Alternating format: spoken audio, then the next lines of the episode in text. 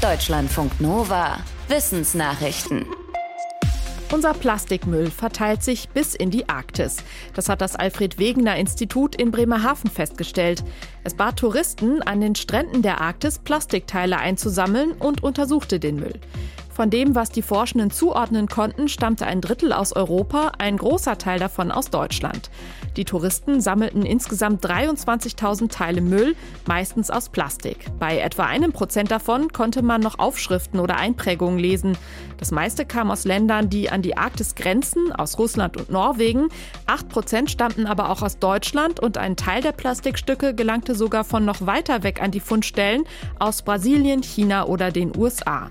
Eine Expertin des Instituts kritisiert, dass selbst Länder wie Deutschland, die sich ein besseres Abfallmanagement leisten könnten, zur Verschmutzung von fernen Ökosystemen beitragen.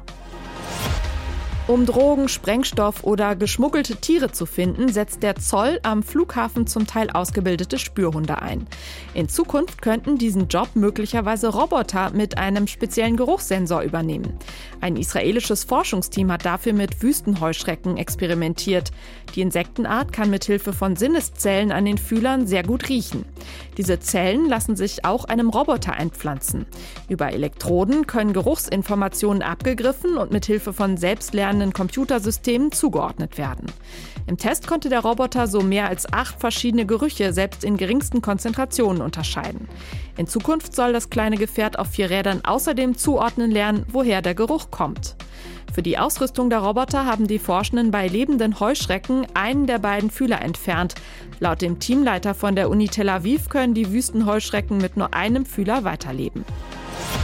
Der Mann geht arbeiten, die Frau bleibt zu Hause und kümmert sich um die Kinder. Dieses klassische Familienbild stimmt immer seltener. Die Uni Braunschweig hat sich die Rolle der Väter heutzutage genauer angesehen. Nur noch rund 12 Prozent aller Väter sagen, ihre Hauptaufgabe ist es, die Familie zu finanzieren. Stattdessen gleichen sich die Rollen an. Männer wollen wie Frauen quasi Allrounder sein, im Job erfolgreich und sich gleichzeitig um die Familie kümmern.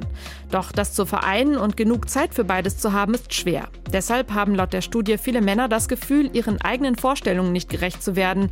Und viele sagten, die eigenen Väter sind ihnen dabei auch kein Vorbild. Für die Untersuchung wurden Ergebnisse aus rund 2200 Befragungen ausgewertet.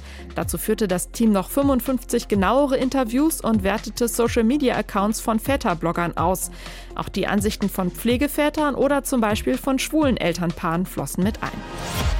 Nur 2% der Fahrzeuge in Europa sind Lkw oder Busse, aber sie machen etwa ein Viertel der Treibhausgase im Verkehr aus. Denn diese großen, schweren Fahrzeuge fahren bisher oft mit Diesel. Eine NGO, die sich für sauberen Verkehr einsetzt, hat sich angesehen, welche anderen Möglichkeiten es gäbe. Sie hat verglichen, wie viel Treibhausgase ausgestoßen werden, wenn Lkw elektronisch mit Batterie fahren oder mit Wasserstoff, mit Erdgas oder mit Diesel.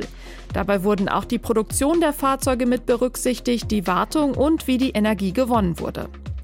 Die Studie zeigt, mit Elektromodellen schafft man es am ehesten, den Treibhausgasausstoß zu reduzieren.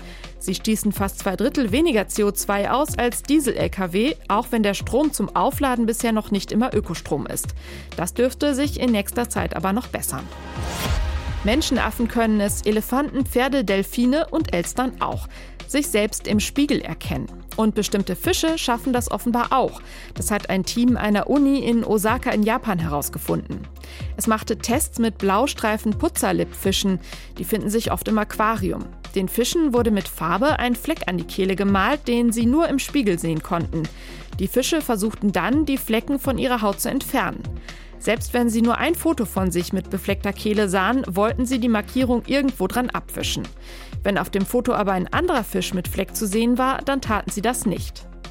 Die Wissenschaftler glauben nach diesen Tests, dass Putzerlippfische sich selbst wahrnehmen können. Bei ähnlichen Tests vor ein paar Jahren waren sie noch skeptischer gewesen. Schon im alten Ägypten wurden Operationen am Penis durchgeführt. Das zeigt ein altes Steinrelief aus der Totenstadt Saqqara in der Nähe von Kairo.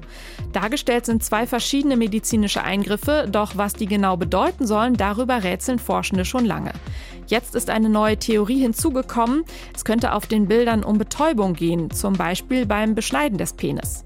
Das Steinrelief am sogenannten Grab des Arztes zeigt einmal eine Szene, wo ein Mann festgehalten und gefesselt wird, während ein anderer etwas an seinem Penis macht.